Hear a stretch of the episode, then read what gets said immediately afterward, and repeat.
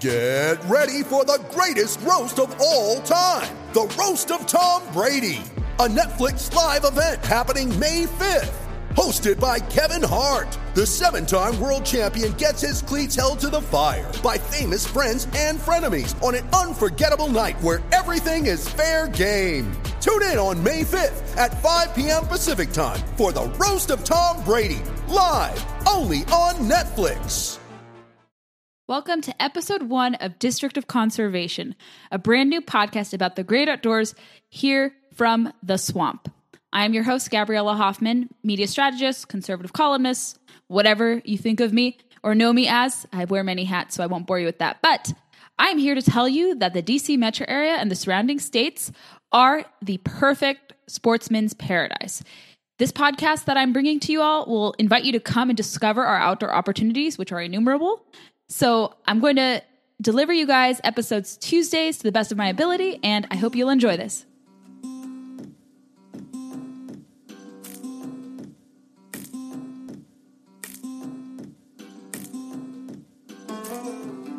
You have no idea how excited I am to be dabbling more into podcasting, especially on the great outdoors. If you're curious about anglers and hunters who survive and thrive in quote unquote the swamp, aka the DC metro area and surrounding states, hop on for the ride. This will not be another outdoor podcast. I'm hoping to fill some voids that are notable in this space. There needs to be a podcast that caters to women as well as men. I definitely want to try to add a feminine touch without diluting masculinity. I'm not here to do that. I think empowering women could also subsequently empower men. But I also want to make this podcast irreverent in nature because irreverence is very nice and welcomed with anything. I like creatively disruption stuff. So that's going to be my job with this podcast. And I want to deliver you guys a podcast that is shorter and easier to digest. So I'm not going to bore you with long segments. So, why the name District of Conservation? Well, I live around the nation's capital. That's a given fact. And I think it's an appropriately named podcast for that. And my podcast is going to showcase people who live here, who live around here, and perhaps those who work here who get enjoyment from the great outdoors. There are so many people who reside in this metropolitan area and the surrounding states who really do define the great outdoors here and conservation efforts as a result. I'm going to discuss and interview people who are impacting and perhaps influencing federal, state, and local conservation policies. That's only appropriate given where I'm located.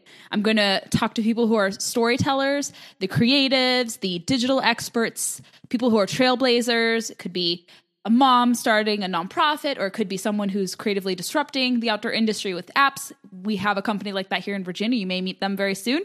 Basically, I want to interview all kinds of people who reside here. There are amazing anglers, hunters, and conservationists here who have an impact, but sometimes that impact goes largely unnoticed, especially because they haven't been discovered, they don't have a large social media following, and the like. But I hope that changes with this podcast. There will be interviews. I'm going to have monologues dedicated to important discussions on public policy matters and issues, and I'm going to try to do my best to recount any unique outdoor happenings or trips that I may have or that friends may have here in the DC metro area. I think storytelling is an interesting component, and I'm getting more into storytelling writing in the outdoor industry. So I want to do my best to captivate that. And yes, I will talk to guests who are visiting from outside the region. I'm not just going to limit myself to covering people here, but that's going to be a primary focus. And the occasional visitor to Washington, D.C., why not? It's going to count as being inside this so called swamp. So that's going to be fun to do that. So I have three goals that I want to accomplish with this podcast. And here what those goals are. I believe that people in urban areas should lead the charge with improving participation in outdoor activities, especially hunting. So, this goal is super important, and, and partly the reason why I started District of Conservation is to inspire others in outdoor urban outposts to help others discover fishing, hunting, and similar outdoor opportunities. Obviously, with the growth of urban cities comes with the decline of rural areas. And that has put a damper on these activities, these beloved activities that we all enjoy. And a lot of millennials, unfortunately, are getting displaced from that lifestyle with increased urbanization, technology, and whatnot. But I think uh, that can be remedied. And while hunting participation is on the decline, I think we can try to correct that. Those of us in the uh, in urban outposts, myself here in Washington D.C., I think there are plenty of people in New York Richmond, Los Angeles, Miami, and similar urban enclaves that can help introduce others. I'm new to hunting, but I've gone fishing for most of my life, and I know there are more seasoned millennials and seasoned people who partake in these outdoor activities in urban outposts and, and around those outposts. So I think it's important for us to lead the charge, work with organizations, highlight people who are making a difference in our areas to kind of turn the tide with respect to participation, especially with respect to hunting. Fishing is in a whole different camp. It's doing better with slight increases year after year, and especially after uh, in the latest Fish and Wildlife Service report that has come out, fishing is on the mend, and there could be threats in the future to it. But I think so far it's doing a lot better. But again, hunting is neglected, and I think this podcast could do something, whatever little contribution it could do to help that. And I hope others in urban outposts will join me in trying to introduce new people, trying to highlight people who are doing great stuff with hunting and fishing, and showcase that not all urban outposts inhibit anglers and hunters with pursuing their, the activities they love. We do it here in the DC metro area all the time. And I would like to admit that we're very lucky to have fisheries around us. We have the Potomac River, we have the Chesapeake Bay, the James River a little bit south, we have the Atlantic Ocean about three and a half hours both ways, whether you go northeast or southeast uh, to Virginia Beach. We have a lot of fishing opportunities within arm's length. And if you go hunting, we have about an hour to hour and a half uh, time travel to go to these areas. So this is not impossible. My second goal for this podcast is to dispel the notion that the DC metro area is just a swamp, there's nothing here, that there's no outdoor opportunities. But I'm here to tell you that it is a sportsman's paradise. It's important to dispel this. Like, yes, it is swampy. We uh, have some swamp regions and swamplands, but they don't largely comprise the area. And believe it or not, people underestimate how important this metro area is as a vehicle for conservation efforts. We are home to a lot of the conservation organizations that dictate affairs all across the country. Trout Unlimited is here, the NRA is here, uh, and a lot of organizations, and especially like the Fish and Wildlife Service and the Department of Interior and similar entities, thrive here and exist here. And a lot of policy emanates from this region. So it's important to follow what goes along, and I want to do my best to highlight that. But we have the infrastructure in place here. The legislation starts here. A lot of these groups are here. So the DC is not entirely a swamp in terms of lack of opportunities or dull experiences. There are a lot of things to do here, like I mentioned in my first point with my first goal. And so I want, with this endeavor, to argue in favor of reasons for why this area is a treasure trove for anglers, hunters, and other outdoor enthusiasts. And also, I want the central tenet of this podcast to be highlighting personalities or the so called outdoor experts in public relations, media, public policy, nonprofits, small businesses, and similar entities that are shaping conservation efforts here.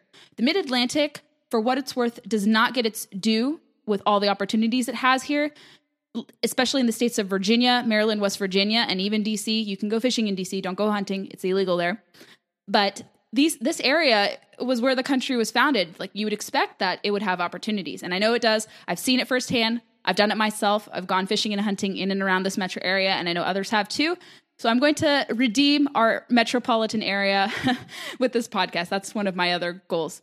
My third and final goal for District of Conservation is to ensure that public policy discussions are more well rounded. I've listened to some of the more established podcasts discuss political matters with respect to conservation. And there's i know there's a lot of disagreement with people's views on gun rights who go hunting. Some hunters are not full-fledged second amendment supporters. They believe in some restrictions which i don't agree with but they're in their right to, to believe that. Some are more public lands advocates and fully place their trust in government.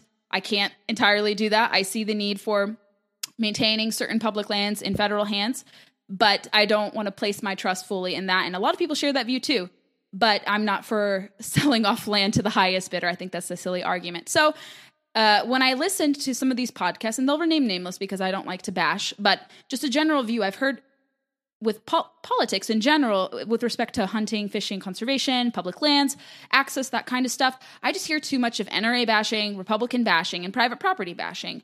And that side shouldn't be vilified. There are many of us who belong to the NRA, we vote Republican, and we do believe that private property rights can go alongside public sector interests. You can have public private partnerships. Uh, you want to work with landowners to be able to access lands. You have to know if a certain public access way borders private land. You don't want to encroach on people's property.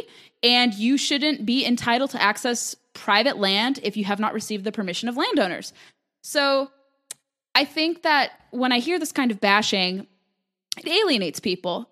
And I want to explore and discuss the nuances because with some of these podcasters, they opined on political matters, but admitted that they did not read the legislation or hear the words carefully of the people, especially the politicians that they criticize so vehemently.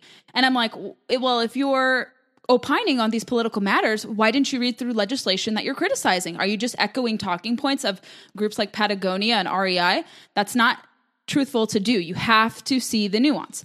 So I believe this is divisive when you have this name calling. This is what animal rights activists do. And we can't have any more division in conservation circles whatsoever. That's why I'm going to discuss these controversial matters fairly and objectively, and I'll even perhaps insert my views on it too. I'm also not going to shy away from criticizing efforts, let's say that ban big game hunting or that offer restrictions on firearms further in general. I think hunters should be caring about the actions and efforts that subtract from their lifestyle. You don't have to be a de- dedicated gun toter to see that bans on semi automatic firearms, which is the makeup of most basic hunting rifles, will hurt you because in Oregon and similar other more so called blue states, they have been putting these proposals to ban semi automatic weapons or firearms, which comprise hunting rifles. And imagine if that were to go away, not only does it impede on your freedom, that also impedes on conservation funding that derives from the Pittman Robertson funds that are extracted from gun purchases. That's very dangerous. And I think hunters have to have a better understanding, and you don't have to agree, but I think you have to see the connection that if you take away firearms, there is a consequence with respect to conservation funding. We don't need that. And I think people have to understand that more greatly. And I'll talk about that too. If anything arises nationally or within a particular state, you'll hear that from me. And also, I don't think you have to, let's say, do predator hunting for bears or cougars to believe or see that bans on managed big game hunts domestically could result in the banning of other species.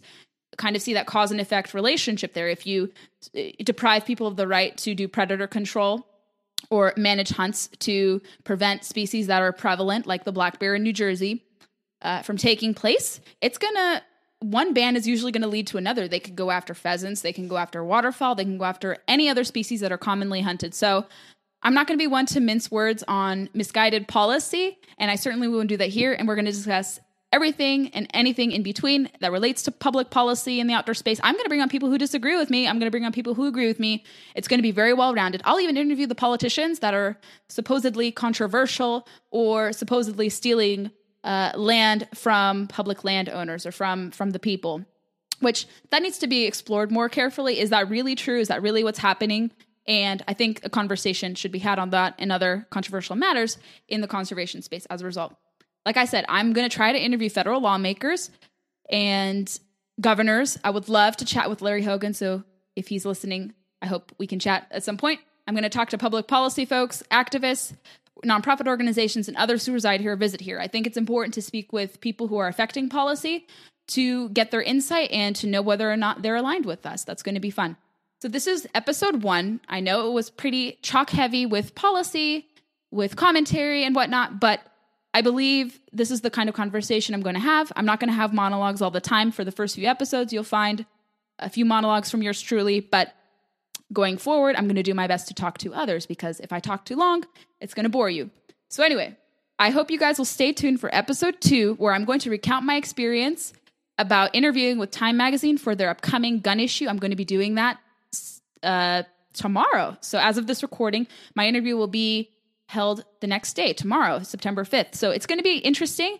I've heard from others who've gone through the interview process so far that it's not as bad and they're pretty fair. So I think any doubts I had were thrown out the window when hearing this. But I went into it with an open mind and before I signed on to partake in this interview, and I'm excited to do it. So I'll let you know how the experience goes. So wish me luck if you can. Anyway, if you'd like to support this podcast or perhaps sponsor an episode, let's get in touch. I'm going to be making this available on Anchor.fm that will hopefully transmit to iTunes, Google Play, Stitcher, and other known podcast hosts.